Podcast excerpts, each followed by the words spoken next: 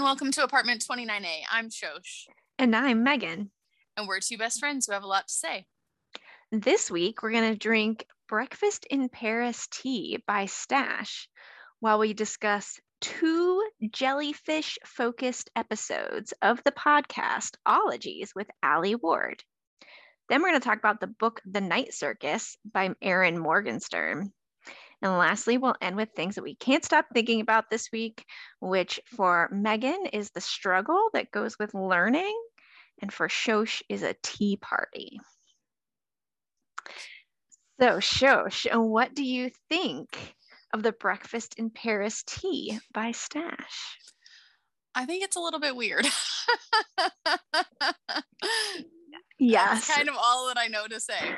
so I smelled the tea bag while I was making it, and it smells really, really lemony, like kind of like lemon cleaner. So I wasn't sure that I was going to like it. It's calmed down a bit once you make it, and it's so the smell, I still smell quite a bit of lemon, but it doesn't taste that lemony. Mm-hmm. But I, I don't know. It's like a really weird combination of flavors. Mm-hmm. And you don't even smell lemon? I don't. So it's really interesting because I smell the lavender and the bergamot and I don't smell the lemon, but I do taste the lemon and it does smell there is a like a cleanser, like a cleaning product scent related to it, but lavender also isn't a lot of it's like the newest oh, cleaning, true. not newest, but like it's like a trend in cleaning products. So I don't know if that's where it's coming from, but I definitely taste the lemon like at the end. I definitely like the aftertaste is definitely lemony. Yeah, I get mm, a lot of lemon in the smell, a bit in the taste, a tiny bit of lavender. And honestly, the bergamot's coming through, but I wouldn't really, I don't, it's not as distinct as it is when you drink like Earl Grey mm-hmm. which I thought it would just overpower everything, but somehow too. it doesn't. Mm-hmm. I, I don't know. It's a little bit bizarre. Yeah. So this tea actually came to me from a friend and a podcast listener. So thank you, Shaban, for listening thank to you, the podcast. um, but she is a coworker of mine, and she gave us these teas and essentially said, "I think this is a strange one. You should taste it." so we so, can confirm it is a strange one. it is a very strange one. But it's so funny that I like all I smell is lavender and you get so much of the lemon. So it's so weird. We have different noses apparently. For sure. it's so interesting though. I love that. That or somehow the mix is different in our tea bags, but I find that hard to believe. Like I if it was loose leaf, I find it a little bit more right. you know, reasonable to think perhaps we could have gotten different amounts of stuff in our in our cups but yeah. Yeah but these are individual tea bags. Weird. so very weird. But i'm glad we tried it. It's very interesting. Very interesting. It's fun for it's something kind of, different. Yeah. It's kind of growing on me. It's growing on me a little bit as well. Mm-hmm. i mean at first i was like well i don't hate it but I don't love it. but I think I'll probably say that I enjoy it by the end of the podcast. Yeah, I agree. The more I drink it, the less kind of weird and the more the more I enjoy it. I think maybe, mm-hmm. you know, you're over the initial shock of yeah. the, the kind of odd mix. Mm-hmm. But so yeah. yeah, I don't even know. I don't either. I did also add some honey. So maybe that helped. I have some sugar and a little bit of milk in mine. Nice. So, yeah. Yeah. I'll definitely well, drink it. It's definitely drinkable. It's just mm-hmm. a little bizarre. Yeah. Yeah. But thank you so much, Shaban, and for introducing me to Stash. So you'll definitely hear that brand come up in the future. yes. Thank you for the tea and thank you for listening. Mm-hmm. All right. Shall we talk about ologies? Yes. So, so pumped. Shosh, you want to tell us how the how we found this podcast or how really this podcast came to us? so, as anybody who's listening knows, I love podcasts. and anybody that knows me knows I love podcasts because I'm that ridiculous person that is constantly saying, I heard this thing in a podcast, or I listened to this podcast that I really think you'll like. I'm going to send it to you. So I do this at work all the time. So one of the people that I work with came up to me and he said, I have two jellyfish episodes that you need to listen to. And he told me all about this. And these are actually from, I think, about a year ago. So mm-hmm. he just knew that they had, he actually said he's never listened to them. He just knew of them and the people that were the guests. So he figured that I would like it because it was really funny because I went up to him to talk to him about it. And, I, and he like kind of followed what I was saying, but like I could tell it wasn't quite clicking. And I was like, Have you listened to them? And he was like, Oh no. And I was like, Okay. Never mind. so that was kind of funny.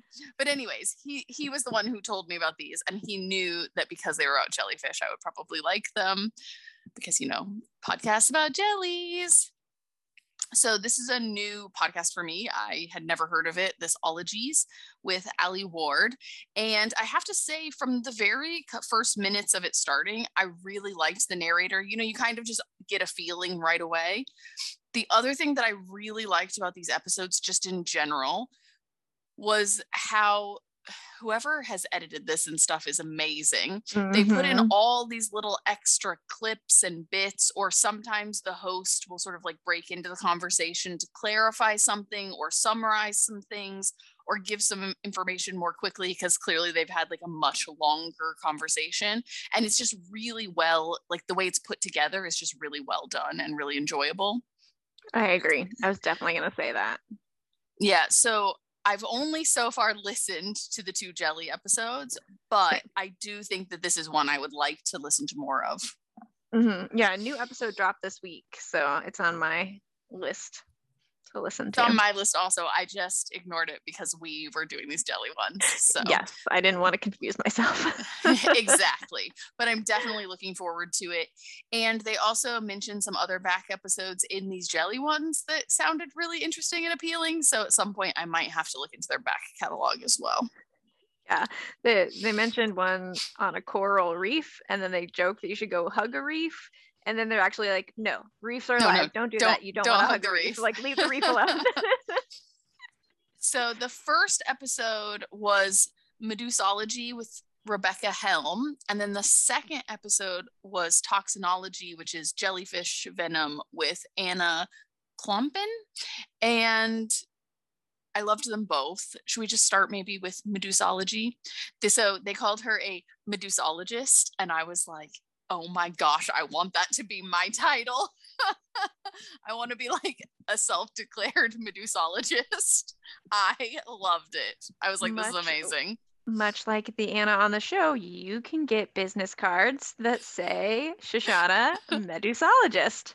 Right. Well, it was great too because she was like, oh, I've never been called that before, but it's a really great title. And they mm-hmm. were joking about it. And so I was like, this is amazing. I was like, I want to be a Medusologist. That's so cool. I mean, I work with jellies. Exactly. It's a thing. It could happen. I think it goes on. I think that's how what you should put aquarist, medusologist. Yeah, I dig it. I'm there.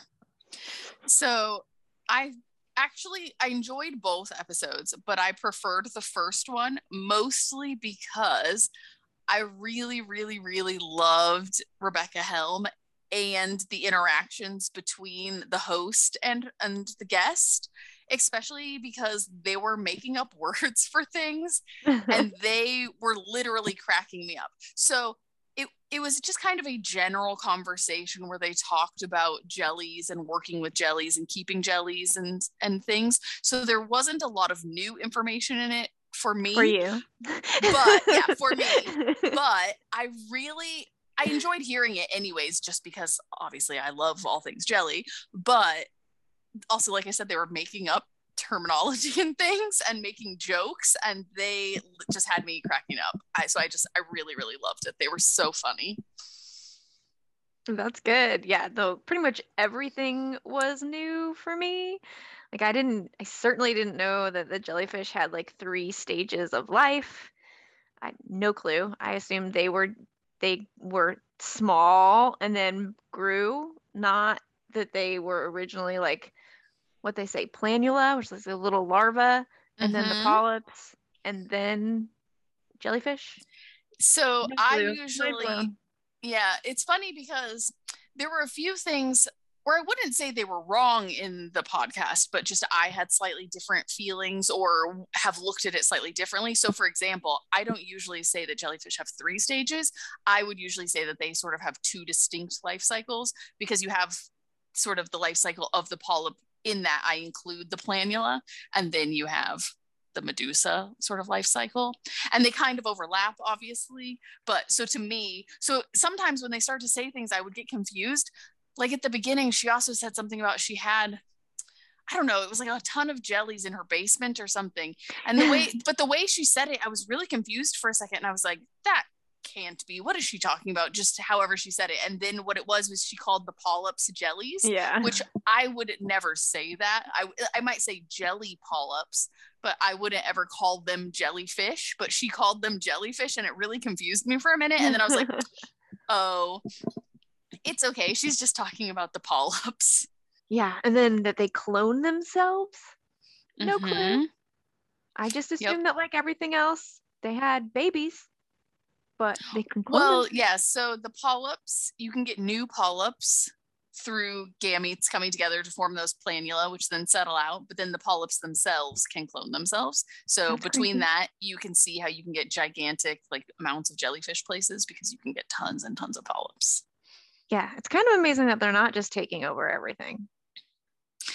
Well, in some places. they they do become a problem. I mean, they can you know sink ships and clog up power um like water intakes to power plants and all kinds of crazy things. Yeah. But but you know, so if if they clone themselves, obviously that's same genetics, and then if if a planula settles and becomes a new polyp, that's obviously new genetics. yeah, that's crazy. It's cool though, right? Well, yeah, two ways to reproduce. That's awesome. And seriously, like, so I've been watching a lot of Star Trek. So I, you know, Star Trek, The Final Frontier. But no, the Final Frontier is the ocean. We have not explored Oh, the depths of it's our true. own There's planet. so much in the ocean that people just don't know. Yeah, like the fact that we know so little about jellyfish. Yep. Crazy. You can probably say that about everything in the ocean. I know. You just know a very small fraction. All right. Quick question for you. What is your favorite type of jellyfish? Oh, well, you know I can't pick a favorite of anything. I know. Um, and also, why are moon jellies like seemingly everyone's favorite? Just because they're easy and they don't die? Like they're hardy? I think I think they're just the most well-known jelly. okay. So, keeping jellies is difficult. Yeah. Of the jellies that you can keep, the moon jellies are one of the easiest ones, and the biggest Right. benefit is while it is never a guarantee, they are the closest thing that you have to a guarantee in terms of culturing. So if you're actually going to culture and sustain jellies, they're your best bet. So because of that, and also the fact that they can be used as food for other jellies, they are pretty much a staple if someone is keeping jellies. So I think it's just that people see them the most, know them the most. They're pretty. Um, I love moon jellies. They're like classic. I probably Mhm. worked with them the most just because I culture tons of them, especially because, like I said, I need them as food sources for other jellies. But man, I don't know what my favorite would be. I really like the nettles. The fuscescens might be one of my favorites just because they have such nice color. So they're the ones that have like the yellowish bell with the long streaming red tentacles. I really like the purple striped sea nettles too. They kind of have like a white bell with purple markings and really pretty purple tentacles. I don't know though. Picking a favorite is impossible. It's my fun. That's I, one of my favorite things is to make sure pick a favorite, guys. And I never can. I mean, I can say there are a bunch that I like, but I can never just pick one of anything. And what does I'm that okay say about that. me? Is this a problem? no. I love it.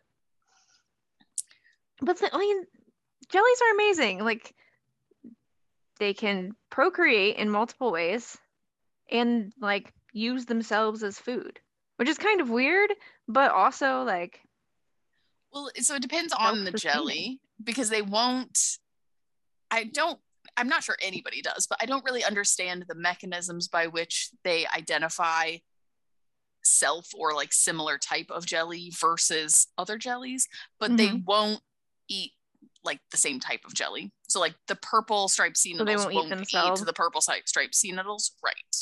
But they will eat like moon jelly when I feed it to them.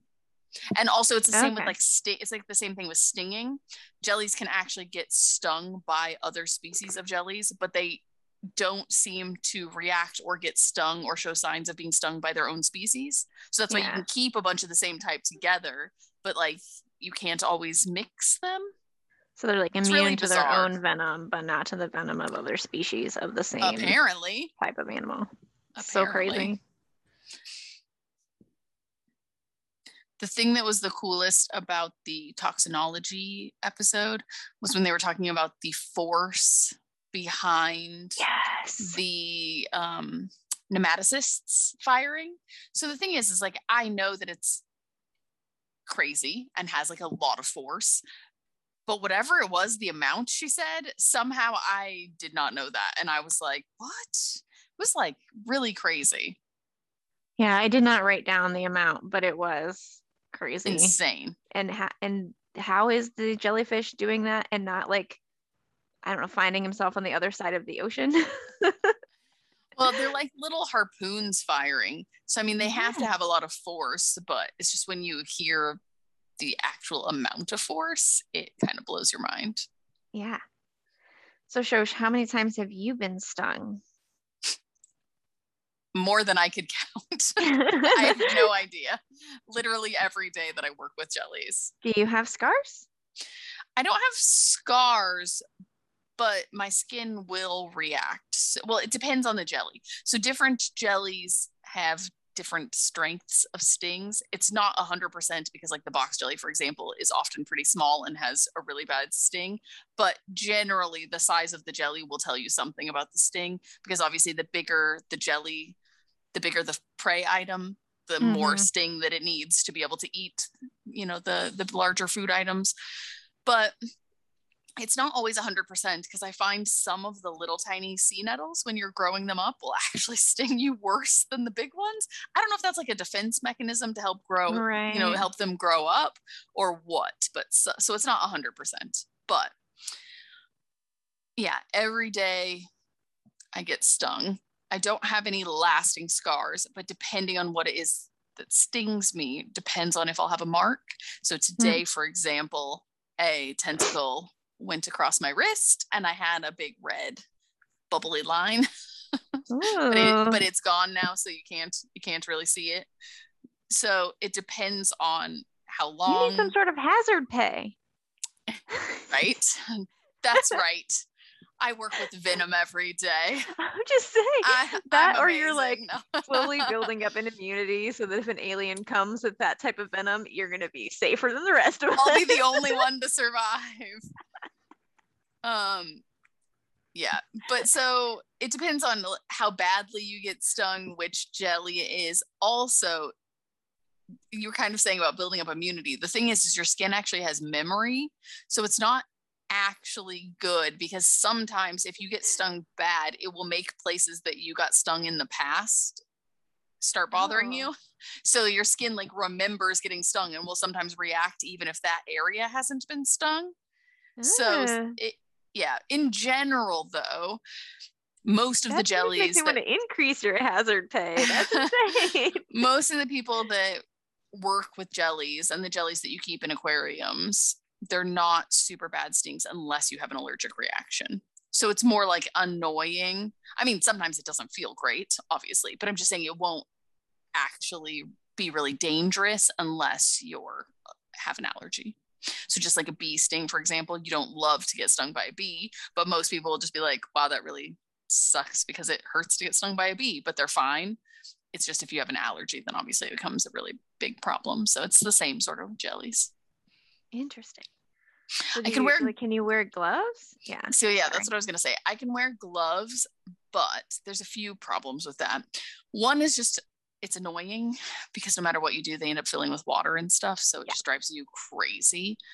For sure. But if it wasn't for the other reason, I could potentially just put up with that so that I didn't have to be stung constantly. But the thing is, is that especially when you're working with the sea nettles, they often have pretty delicate tentacles. So if you wear gloves, you can't feel them and you don't know what's Mhm. happening with them if they touch you, meaning that you inadvertently just rip them off. Now, the good news is, is with good care, especially if you feed them lots of other jellies, they can grow them back. But obviously, that's Hmm. just takes time and a lot of energy. So obviously, I don't want them to be losing tentacles and having to regrow them all the time. So if I don't wear gloves, then I know and I can just nicely untangle them off of my hand without losing them. So. Hmm. So it's better for the jellies if I get stung, basically. Yeah. Huh. And I assume that you have only circular tanks because they're not smart enough to deal with the corners of, Yes, of so- square tank. yes, jellies and corners and jellies and anything that is not smooth do not mix. So you have to keep them in specialized tanks called kreisels. And basically, you keep them, a true kreisel is basically a circle. A lot of them are a pseudo kreisel. So you basically get the same flow, but it kind of looks more like a U. But the idea Mhm. is no corners, everything has to be smooth, and you have to be able to c- control the water current because it depends on the jellies. But a lot of times, if you don't have enough water current, they'll just fall to the bottom. And if you have too much, then it's like they're in a washing machine and you can actually tear them up and they'll just like zoom around Aw. So that was one of the things that I disagreed her with her a little bit. Um, when Rebecca Helm was talking about the jellies, she sort of said that they can kind of choose where they want to go and kind of make some decisions about their destinations. And she's not 100% wrong. Some jellies have sensors for light, like especially the ones that require light. Some, so some jellies have a symbiotic relationship with zooxanthellae, which is a type of algae, same way like corals do so they'll be attracted to the light. And so they may you know try to move themselves up in the water column by like pulsing more and stuff but they're not really making decisions like i want to go from point a to point b and knowing where those things are. And so i don't know. She like i said she made it sound like they can kind of pick their destination. From what i know about jellies and from my experience they basically mostly just pulse and then they go wherever the water takes them. So they're just kind of at the whim of the ocean currents, with the Mhm. exception of, like I said, if they're drawn to light, they may sort of move up or down in the water column. But Interesting. It is so easy to like anthropomorphize. So like for me, I'm sure I would be like, no, look, it's trying to get up there or something. But it would I would know it's my anthrop anthropo anthropomorphication. Ooh, that's a hard word. big words. Yeah. Well, because she was also saying, like, if you push, like, poke them, they'll actively move away from you. And I call BS.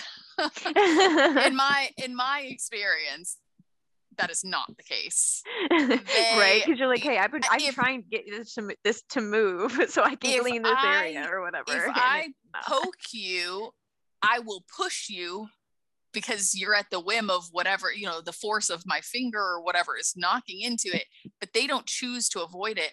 And further, I would say because if you put them in the wrong setup or you accidentally have something, you know, say fall in or a sharp spot or something, they don't avoid it. They'll they'll literally just keep tearing themselves up on it. They never they Mhm. never go around it. So it's not like if you drop something in and they bump it and they're like, "Oh, I don't like that. I won't bump it next time." right So- well obviously or they'd be okay in a in a square tank like they would learn where the corners are Right. but So yeah. so I like I said, I disagreed a bit with that. I have found sometimes with certain jellies, so the thing is, is like occasionally you'll get a jelly that will do something you don't want it to, like its bell will flip or it'll start doing kind of like a jiggly kind of pulse or something that it's not supposed to do. So if you, some of those ones that get the jiggly kind of pulse, if you give them a really good like bop on the head, sometimes it like, I don't know, resets their circuit or something and they'll be okay. it's not scientific, but definitely done it and it's definitely worked. so you know just bonk the jellies on the head and maybe they'll be okay mm, that was so funny and then like speaking of like bonking them on the head like there's a whole conversation that they had about what the that part of the jellyfish is made out of and then if mm-hmm. you can mm-hmm. eat it and it like then she had a whole like insert about its textures that people have posted online that is a fish i don't think i'll be eating or, or not a fish but seafood. I, I know their name. I actually, as a side note, enjoyed that they had that same little conversation about what what to call them because everybody knows them as jellyfish. And so the host sort of asked her, you know, how do you feel about that? Because they're not really fish. And she basically said the same thing that, like, which is the way that I feel. I pretty much always call them jellies or sea jellies because to me, that is what they are and it makes more sense. But I don't actually have a problem with jellyfish. And if someone else says jellyfish to me or seems confused if I say jellies or sea jellies, which sometimes happens, like they just don't make the connection, then I will switch over to jellyfish just because that is sort of the common thing that everybody knows them by. But yeah, they are not fish. yeah, I always think of a group of jellies as jellies plural? Like I know that they're what she said they're called a smack, I think. Yeah, they're a smack. Then a singular as a jellyfish. Mm. But there's just one. I like I, I was like, it's weird for me to be like, oh, that's a jelly. I think of one as a jellyfish and more than one. Jellyfishes, no one says that. So I call them jellies. I think also I typically are talking about them really generally, not like one specific. So I also tend to just say jellies because I'm usually mm-hmm. talking about a group of them. Yeah. But and, yeah. Yeah, so I learned a lot. I also learned in the second episode about the venom that pretty much if you see a jelly that you think might be dead on the beach, still don't touch it because it's active venom producing cells can still attack you. Yeah, so that's the thing. People see them on the beach and they think because they've washed up and that they're probably dead that it's fine to touch them, but it's not. So mm the thing is about the nematocysts and this, the jellyfish sting is that they're not really controlling when they're firing. So they're not making like a conscious decision to sting or not sting. So that's why if you come in contact with a jelly, the jelly is not going to eat you, but it doesn't know what's brushing it. It's not making a decision. So something brushes along the tentacles and it says, hey, that might be food. I'm going to fire now. And so because of that, even after they die, because it's kind of like a whole sort of separate mechanism, all of those little nematocysts can still fire. So until they've completely gone off, you can still get stuck, even if the jelly is dead, even if it's just a stray tentacle. Yeah. So, you know, if, if there's like a tentacle on the beach, you might not even see it. Or that can happen, you know, when you're swimming and stuff too. A bit of tentacle can break off and brush against you. So you can actually get stung without even having a jellyfish near you. Yeah. And then I learned that uh, that the episode of Friends is wrong. Don't pee on yourself. Yes, do not pee on yourself if you get But if you can find some like warm water, go ahead and flush it out with like nice warm flowing water, clean. Yeah. So you know. if you ever get stung by a jelly, the first thing to do is to make sure that you remove any tentacle. If if you that the most common way, there are other things that will sting you, but the most common thing is if you have sea nettles, the tentacles are what are going to st- sting you. So if you get any kind of tentacle on you, and you need to remove that. Obviously, be careful because it could still have nematocysts that should fire. So preferably you're going to use tweezers or something else to scrape it off, not just pick it up with your fingers, but get the tentacle off of you so you don't continue to get stung. If you are still near salt water, it can be a good idea to still go into the salt water for a bit. But the if you can use hot water, hot water as hot as you can stand for as long as you can stand, but don't burn yourself. But it will denature the proteins that are in the toxins and help get rid of the sting. Now you actually know because they did not talk about that specifically on the show. And they like in a shortened version did, but not in the very thorough explanation we just received. So thank you. Yeah, and vinegar products are supposed to help also. So there's like the joke that if you're at a picnic at the beach and you get stung, you can just put mustard on it.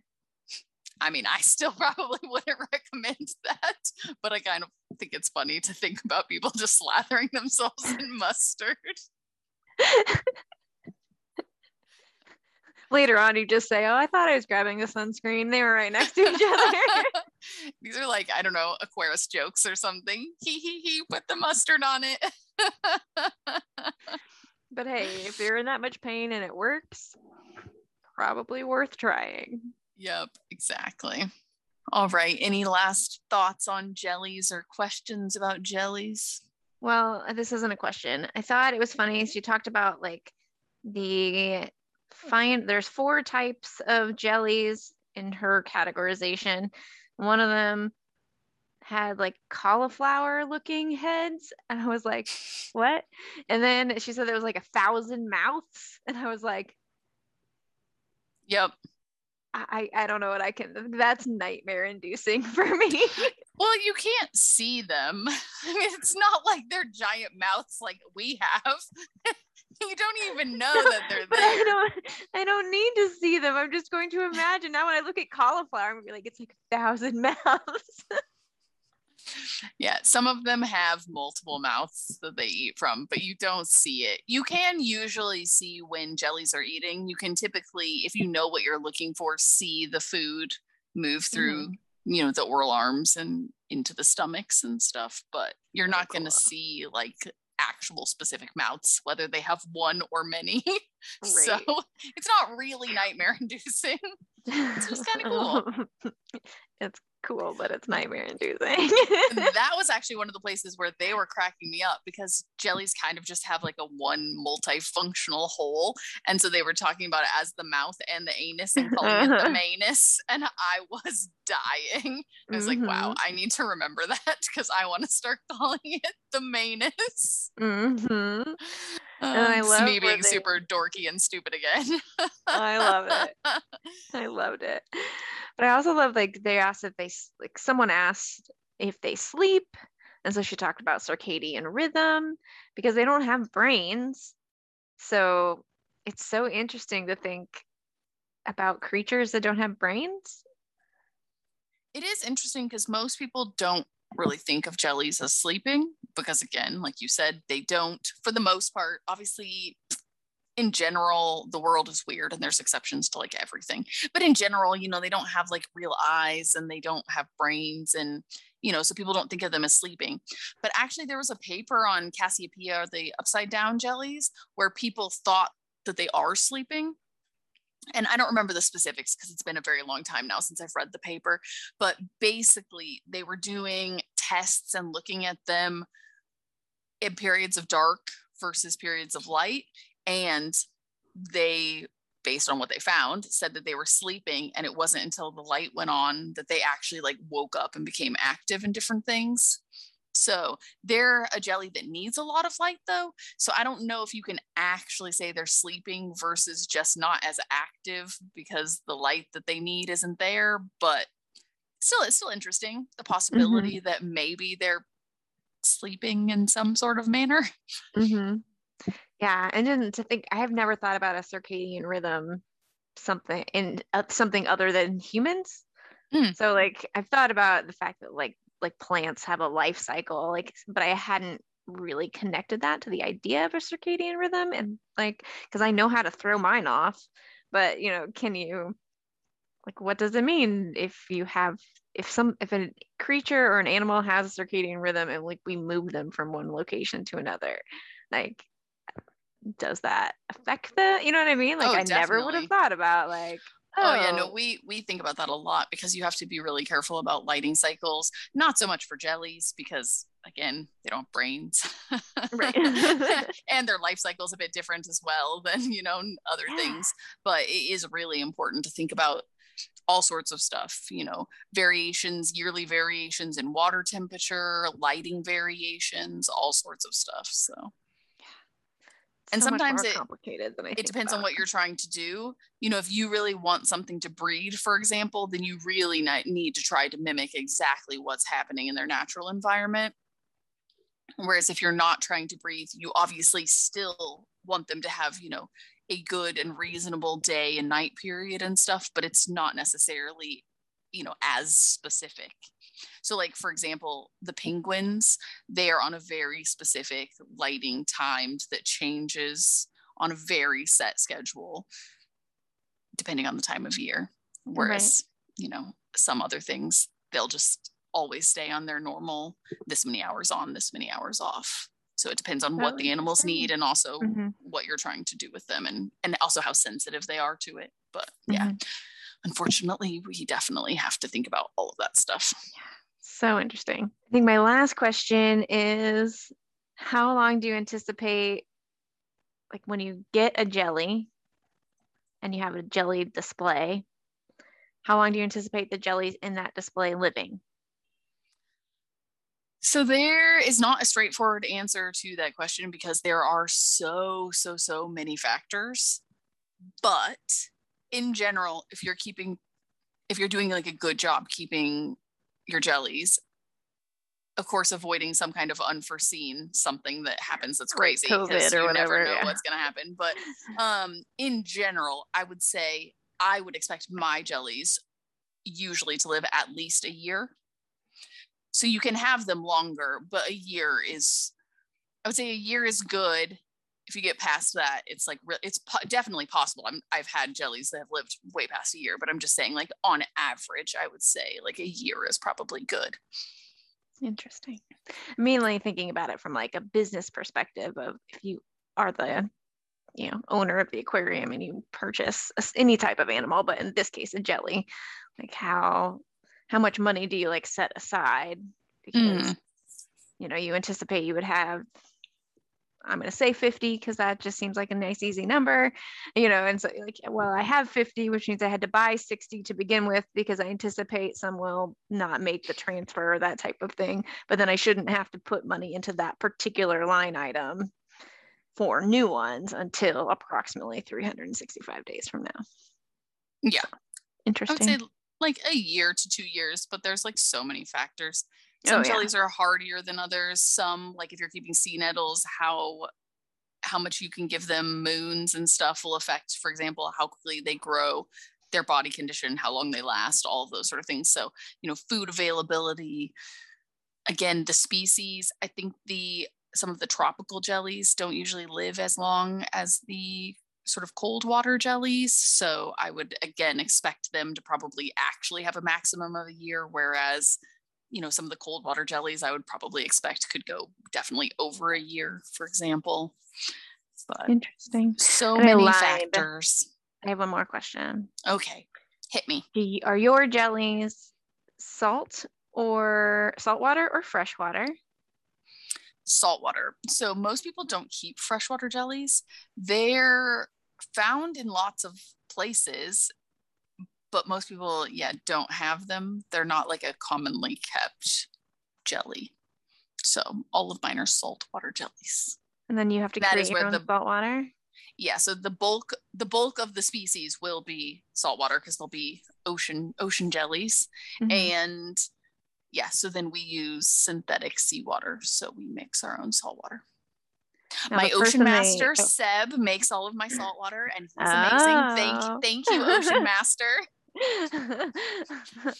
All right, interesting. That's what I call him. I love it. I mean, he's Thanks, creating Seb. ocean. That's what he's doing, Yes. right? He's the ocean master. So that's gonna go Is in his like- business card. Is that like a kin though to Games Master in like the Hunger Games? Um, maybe in a way, because you know, like saltwater is a hot commodity, you know, and so Mhm. he makes it and manages it. So if you, you know, don't make him mad, he might not give you the salt water that you need. Yeah. Well, and the woman on the second episode was like, she did not enjoy that process. yeah, it is not always fun. And it can be a difficult part to keeping any saltwater animals, not just jellies. We obviously make it on a very large scale, but even still, I do not envy Seb because we get two super sacks on a pallet that have to be stored outside because they're really big. So they have to bring them up well, using a pallet truck and they barely fit in the elevator like just fit. So you have to be like really good at using the pallet truck and then you have to bring them up and you have to use a lift like it's like a like a manual lift. So he has to you know hook them on with this big hook and use this chain and like really Oh work. God. and then and then they're on a, a like a push thing. So it pushes out over the reservoir that holds all of the the water and he has Oh to cut them open and drain all the salt out. Then he has to mix it. And then once it's done he has to pump it over from our mixing vessel to our holding vessel. So it's a lot of work. Uh, yeah. Thank you, Ocean Master. Thank you so much. Oh my because god. what I get to do is just turn on the pump and then right. go to my area and turn on the salt water and go, oh, yay, thank you. That's amazing. Because again, much like the per like Anne on the show, she was like, "Yeah, I always just imagine going to the ocean and kind of scooping up a bottle, scooping up some water, and then taking it back." and they were like, "Yeah, you can do that, and some places do, and they filter it, but we need cleaner water than that." And I was like, "Oh, that makes sense." But I totally imagine like getting a really big bucket and putting that big bucket on a truck and taking it to the aquarium. Well, so it depends on where you are because if you actually are located on a coast, a lot of people will just draw directly in from the ocean. Again, you do have to filter it, but they'll just use ocean water, which again, it's there's still work in it, but it's a bit easier because, you know, it's a pre-mixed if you will. Right. But if you're not, you know, if you don't have access to just draw straight from the ocean and or if you need really sort of clean water, especially if you're trying to do research, then it makes more sense to make it yourself because you'll Yeah. use really um like really filtered water basically called reverse osmosis water. So you use like really really clean filtered water to then make your salt water. Amazing.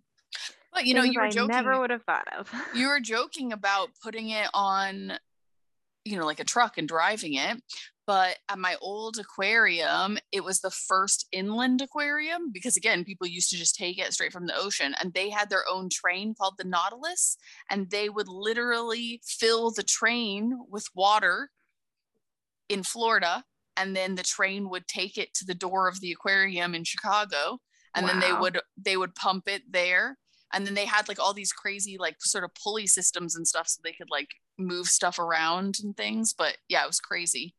Amazing. So at least I'm not totally crazy, but still. yeah they don't do that anymore. They now do the same thing that we do. They ma- just mi- mix They now have an ocean master. batches yeah they they now have an ocean master. Exactly exactly Amazing. All right. Well, we should probably move on and talk about The Night Circus by Erin Morgenstern. i found this book to be surprising Yeah. I don't know what I expected, but it was not what I got. But I don't mean that in a bad way. I didn't really know anybody who had read this book. And so I didn't have a lot of feedback about it, but I just kept seeing it everywhere. And so there was no reason to have any sort of preconceived ideas about it. But for some reason, I'm not even sure what I expected it to be, but it just was not what we got. But I really enjoyed it. Yeah. I It was super interesting. Mm-hmm. Yeah, no, I had yeah, the exact same experience. The only difference is someone someone along the line had told me that it was weird and I had interpreted that to mean I don't know. So sometimes for me books that are like kind of magical realism aren't always like they seem weird to me. They're like life, but just not like just slightly off kilter. And I don't always really enjoy that. And so that's what I anticipated getting. And that's not what I got at all. At least not for me. There was there was magic, but it wasn't it wasn't like random things doing weird things. Like it was magicians doing actual magic. Okay, like that doesn't seem weird to me. It's not a word. Weird is not the word I would use. So my expectations were just definitely misplaced. So I loved it. I really loved it too. I mean, I think I would have loved it regardless, but I think sometimes when you have either really good expectations, it can let you down, or sort of low or no expectations, it can be really good. And I feel like maybe it did help that I was so surprised because even though I'm not even sure what I thought it was going to be, but it was so different, I think maybe that that really just kind of shocked me in a good way. But mm-hmm. it was really well written, such a sort of unique and interesting story. It really kind of kept kept you wondering till the end. Mm-hmm. Like I couldn't quite figure out the whole time exactly what was happening. It was, right. I mean, but in a good way, not like I was confused and lost, just you didn't quite have all of the pieces. You just kept getting mm-hmm. all these different little parts. I really loved the characters. Mm-hmm. Just such a sort of unique group of people that were it was really cool. I liked sort of the imagery with like the specific colors for the circus and things. Mm-hmm. I yeah, I don't know. I really really enjoyed it. I thought it was really well done. Yeah, I did too. I wonder if some of it is for me, I always have a like I'm always intrigued by the circus, but I'm also always sometimes off put by the circus, you know, because I don't know how they're treating the animals and I don't know even how they're treating each other sometimes. Um, and like are it sometimes it feels like it's crossing that line for me into like are we laughing with them or are we laughing at them? and mm, the circus yeah. i feel like is sometimes crossing that line to we're intentionally laughing at them and they know it and that's okay but is it ever really okay and so i think i wonder if some of that was like hearing the night circus like because it has the word circus in it i brought that to mm. the title and to the reading and it because it's not that's not the focus in any way shape or form or it's not about like laughing at people or it's about the relationships it's about the magic it's about well and even the circus most of it wasn't even centered around the things that you think of for circus i mean they did right. mention some cats although half of them were kittens but, um, so they like did mention some cats or whatever but in general it wasn't it wasn't sort of the same things you think of it was like this sort of magical world kind of that they've mm-hmm. created mm-hmm. but i you know i had never really thought about it but I wonder if that's where some of my aversion to the book came to as well, because I did want to read it because anytime I just see something over and over and over, I want to know why, you know, why so many people have read it, why it's sticking around. Like I just I need to know, and so I have to read it. So I did want to read it, but I had put it off for a long time, and I kind of did have like a little bit of an aversion to it. I wonder if it is the same thing that you're saying about the circus, because I hadn't really considered that. But I don't love the circus. Like a lot of the historical stuff really bothers me about circuses. I don't love the idea of the animals in circuses and mm-hmm. forcing them to travel like that, and there's just a lot of things about circuses that I don't like. I mean, there's like a small few bits that seem cool, sort of like in general, the same way that like a fair or something could be cool, and like the idea of sort of like the acrobats and things. Like there's like some bits that are, you know, kind of intriguing about a circus, but in general, the circus is just not for me. Mm-hmm. So I wonder if that is where my sort of slight aversion to this in the first place kind of stemmed from. Mm-hmm. You're so smart. Yeah. But if you have that aversion, ignore it and read it because it's so good. just really clever, like just really mm-hmm. well done. Yeah. I love like so and the point of view from the book, like while you're reading the book switches. So sometimes it's written so that you are in the book. So it literally says you are doing this, you are doing that. And then sometimes it's written from the perspective of our main characters. But that switches too. It's not always the same person. Right. So it's really interesting because you get a lot of different viewpoints. Mm-hmm. And yet you still don't know the whole picture, which is interesting. Yeah. So the whole story basically centers I think you find out literally right at the beginning, so I don't think it's a spoiler. But basically, there's some sort of like game that's happening that you just don't understand. And so it's the whole story of these two people who are sort of competing without even really i mean they know that they're in it but they don't understand it they don't know what's going on and how that basically leads to not only how the game plays out but the creation of this night circus and mm-hmm. it's just really interesting mm-hmm. yeah their competition is a little bit like an escape room in the sense that like when you're in an escape room you know enough to be looking for clues but you don't oftentimes know what you're actually looking for. So they know enough about the game to be looking for things and kind of what like what they can do, but they don't know what the point or what they should be doing. so it's kind of like the escape room is the, the closest analogy I can come to. Yeah, that. that's a that's actually a really good analogy, but definitely worth a read. Mm-hmm.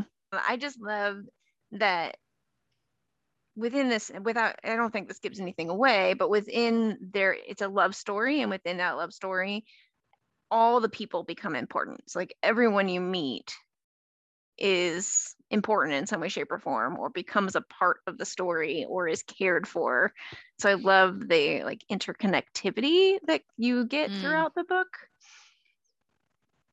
uh, but i gave it five stars i also gave it five stars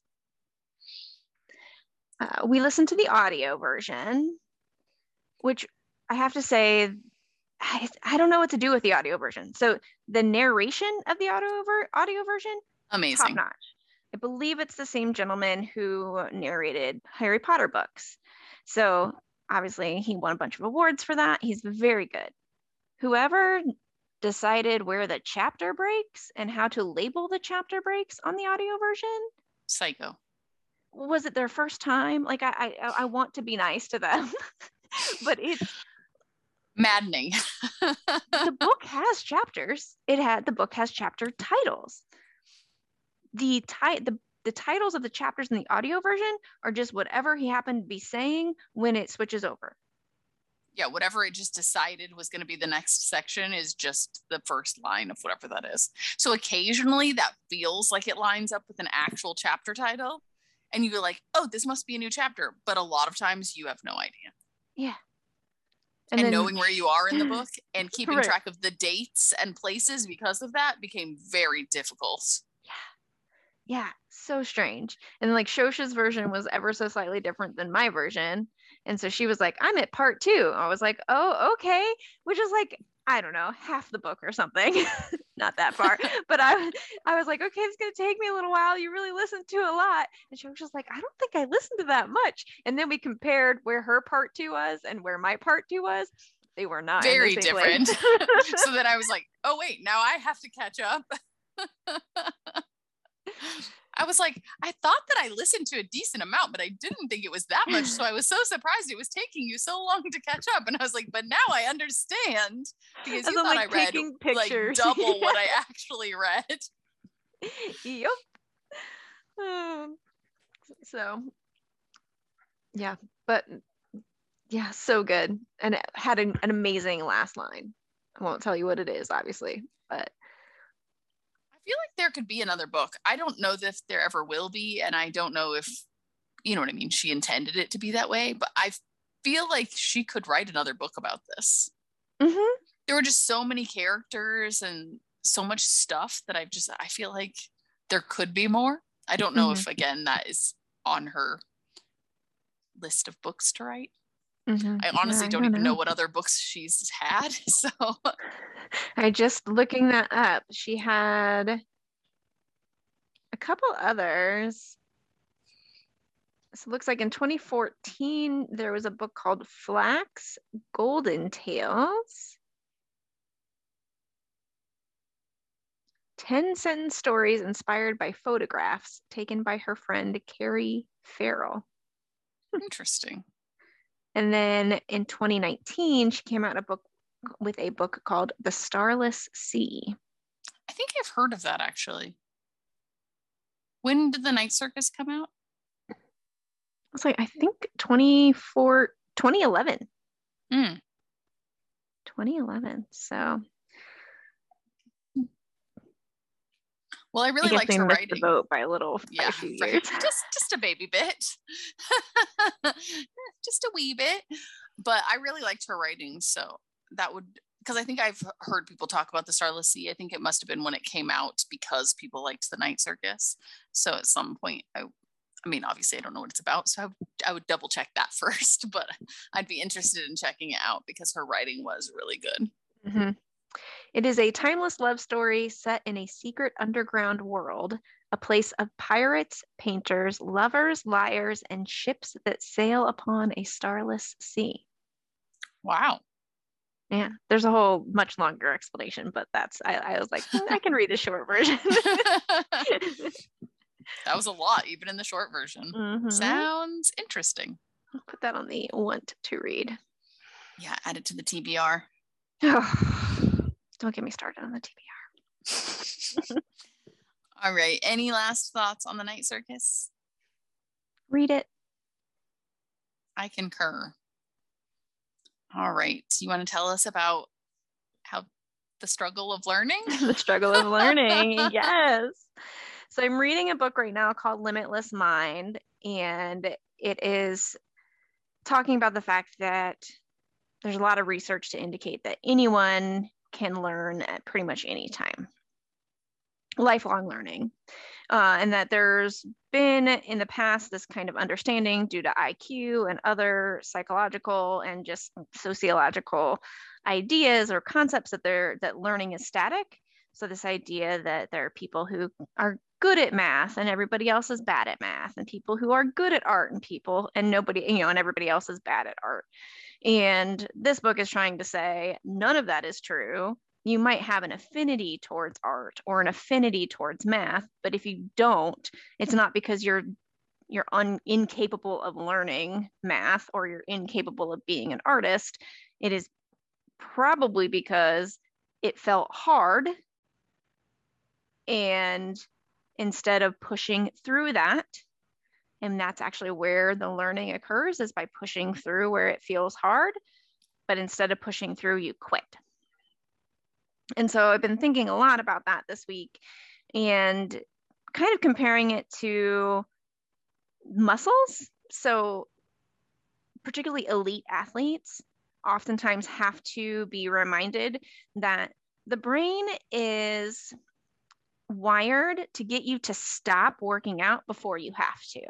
Because it is your brain is for whatever reason scared to death all the time that it's going to run out of resources. So if it sees that you have you know whatever resources there are 20 of them and you're pretty quickly using up 10 of them because you're working out and now it only has 10 it starts to freak out and tells you to stop even though you still have 10 and like you're fine you're you're if you're an elite athlete, you probably make some money and you can go and eat and get back up to 20 pretty quickly. But the brain is just like, I don't know about that. You should probably stop. I'm scared you've used up half your resources. Quit, quit, quit, quit, quit. And so elite athletes have to learn when to ignore that and when to listen because obviously it, they lots of them learn to ignore it and then they ignore it too much and they pull a hamstring they hurt themselves in some way shape or form but so elite athletes have to think about what when the brain is telling them to stop and push through that. And i think learning is the same. The brain is a muscle. And of course it's so it is that same like i don't I, I'm, I'm tired of this learning. this math is hurting my brain. I don't care about this psychology anymore. Whatever the subject is, the brain is like, I don't know, this, this is a depletion of resources and I don't wanna. And so people quit. And if you do that enough times, then of course you don't learn what it is that you were supposed to learn. And so you do feel stupid in whatever field that is. And it just happens that society has been telling, particularly women in almost all of the STEM fields that they have static learning and they can't learn those things. When in fact, if we just nurtured the learning and said to women, just keep going, like the fact that it's hard for you right now means you're about to learn something. So push through that and then you will you know you'll the learning will come just as quickly and just as better as a man because the man that's exactly what we already tell them like when it gets hard we're just like okay man up go do it. But we don't say that to women. So of That's course men men further themselves and women go into other fields because where they're not told those things. So That's not cool, man. Yeah. But so so interesting if we just learn to do what elite athletes do and say to our brain we're going to be fine. Shush you. Let's push through this. And then there's all this research about when you do that like the myelin sheaths in your brain actually like get extra coating so that that learning is more cemented and you can go on to learn other things. That's so interesting. Right? Also about the like athletes as well. Mm-hmm. that's really cool. Yeah. I randomly also heard a baby mention of this somewhere in a podcast I was listening to. Unfortunately, this is a terrible story in the sense that I don't remember which podcast it was. But when you mentioned that you wanted to talk about this, I just thought it was so sort of crazy and coincidental that I had just heard it mentioned somewhere, not in very much detail, because it, it, wasn't actually focusing on that. It just sort of mentioned it in the context of something else, but I had never heard it before that. So it's kind of crazy that I heard that right as you were thinking about it. Mm-hmm. But it's super interesting. And then it definitely makes you want to tell yourself to push through. Because I think we're all guilty of, maybe not all the time, but we're all guilty of giving up on something at some point because oh, it was sure. too much work or too hard. Eh, yeah. It's not worth it. And there are times where that's okay, right? So that's like, again, with like the, I like, that's why I like the athletic analogy because there are times like the, the athlete has to stop. And there are times where we're just like, I don't, the effort to learn this is more than I want to do. and that, you know, like we have to be okay with that um, because it is okay. Like you don't want to hurt yourself. You, you get to make these decisions. Like quitting by itself is not necessarily a bad thing. Right. It just depends on how badly you actually want to learn whatever it is and what is the context. Is it women not being encouraged to go into certain fields because they're told, you know, that they have static learning or is it you just not actually caring and just kind of doing something on a whim and being like all right actually i'm not sure that i care enough to put to put that much effort into it because i don't actually care about the outcome that much. Mm-hmm. so. Yep. But as a teacher how can i help facilitate like how can i help my students make that determination? Like mm. are you quitting because your brain is just tired? Or are you quitting because you literally like you've been told all your life that you can't do it? Or are you quitting because you just really don't want to quitting because you're tired you got to push through. Quitting because someone has told you that you just can't. P- please push, push, through, through. and then because you don't want to like you know okay. you still need to do my homework. But after that you know you don't want to become a psychologist I get it. Not everyone does. right. You're an adult. You can make mm-hmm. those decisions for yourself. Exactly. But if you want to yeah. be a nurse, you better pass my class. right. Yeah, it's interesting to think about. And a lot of times, you know, this thinking comes around, it's the way it is expressed is not out of malice. You know, trying to tell a student who is really struggling that that's okay. Other people struggle. Maybe this just isn't for you. Like on an individual level doesn't sound bad or limiting but when you know when you when we look up and we use those sociological studies and we notice that we do that more for women than men and we're literally limiting a whole generation of women from entering specific fields, now it, it is a bad thing. So it's not done out of malice. Sometimes it's done out of kindness, but it's, yeah, maybe you need to be mean. I don't know.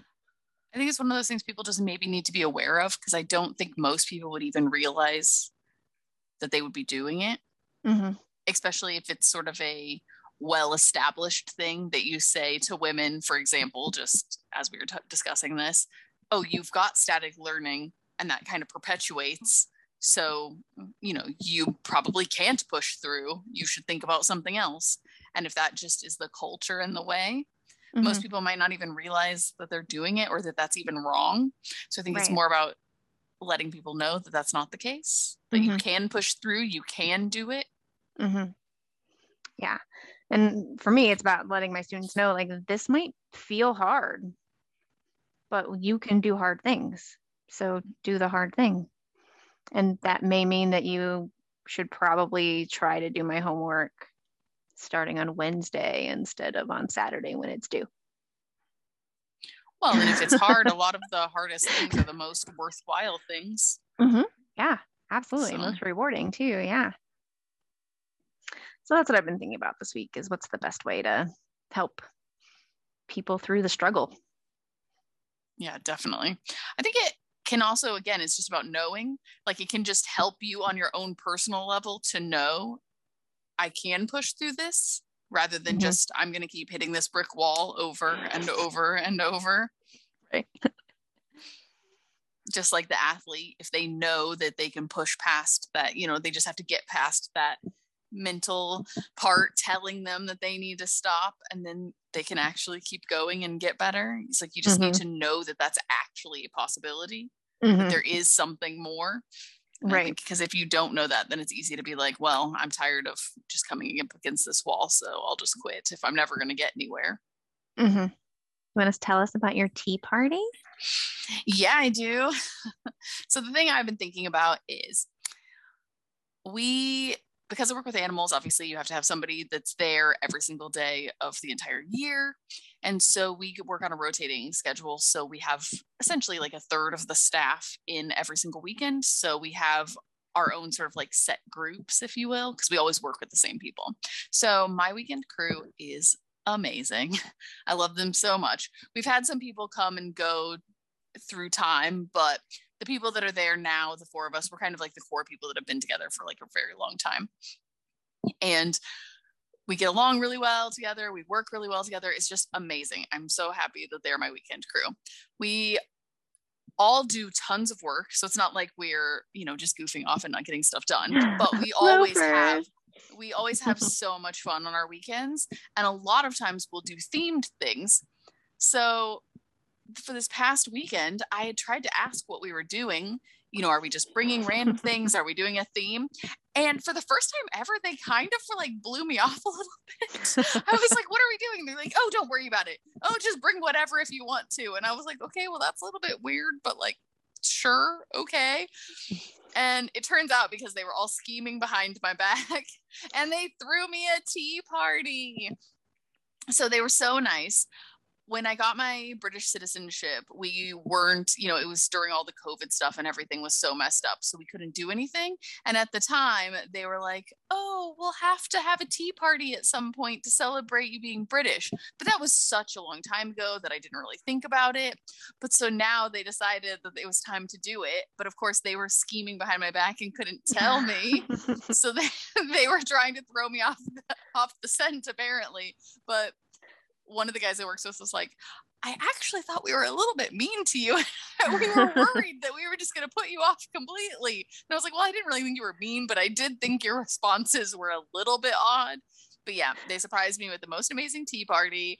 And they put up decorations and they brought in like actual teapots and teacups and treats and it was amazing. And they left some of the decorations up so there was like bunting all over the staff room all week which it won't stay forever but it's been so fun festive and i love it but every day when i walk in i'm like oh my tea party decorations! Did they bring in good tea party food? Oh yeah it was all kinds of treats like some pastries, some muffins, mm. some like little I can't remember their name. They're like basically like little cake bites that are amazing. I kind of forgot they mm. existed and then I saw them and I was like, "Oh my god, I love those." So I ate way too many.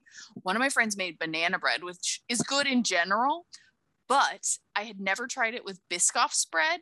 So it's basically like a cookie spread, which I've had yeah. that, but not on banana bread. Blew my mind. Literally blew my mind.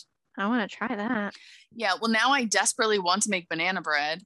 And so I told Amir to get a bunch of bananas at the grocery store, but they only had really green ones. So I'm currently waiting like five years. They're not even ripe yet. We've had them already for like a week.